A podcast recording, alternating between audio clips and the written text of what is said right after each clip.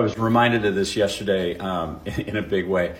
I think the jargon and the language and the processes that we all try to understand around marketing sometimes really gets in the way. At the end of the day, we're trying to say something that's interesting, keeping in mind that, you know, our greatest value isn't in a feature or a benefit. It's the fact that we help make something possible or we help make something go away. So your story has to be told in an interesting way. Nobody ever got excited about, once upon a time there was a blender with a quick release lid and 3 easy speed settings. For one, those things are not defendable. Well, no matter what the innovation is that you have, it's fleeting.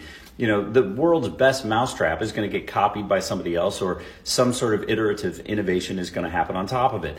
The question really is, are you telling your story in an interesting way? Are you sharing something that's going to help somebody move towards the thing they want, or make something eliminate from their universe in a way that they want?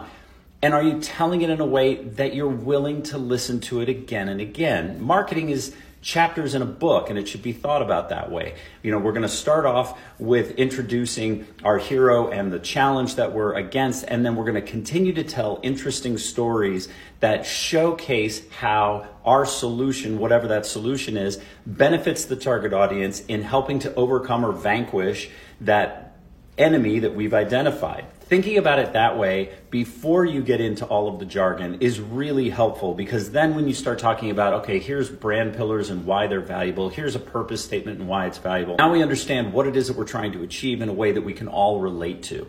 And that's really a great place to begin with marketing, so that we don't get tripped up in it, especially when we're talking to other departments in the business or leadership teams or C-suite or whatever that maybe aren't as familiar with the jargon in the first place. They can relate to brands that they find interesting, and there's a great place to start that conversation.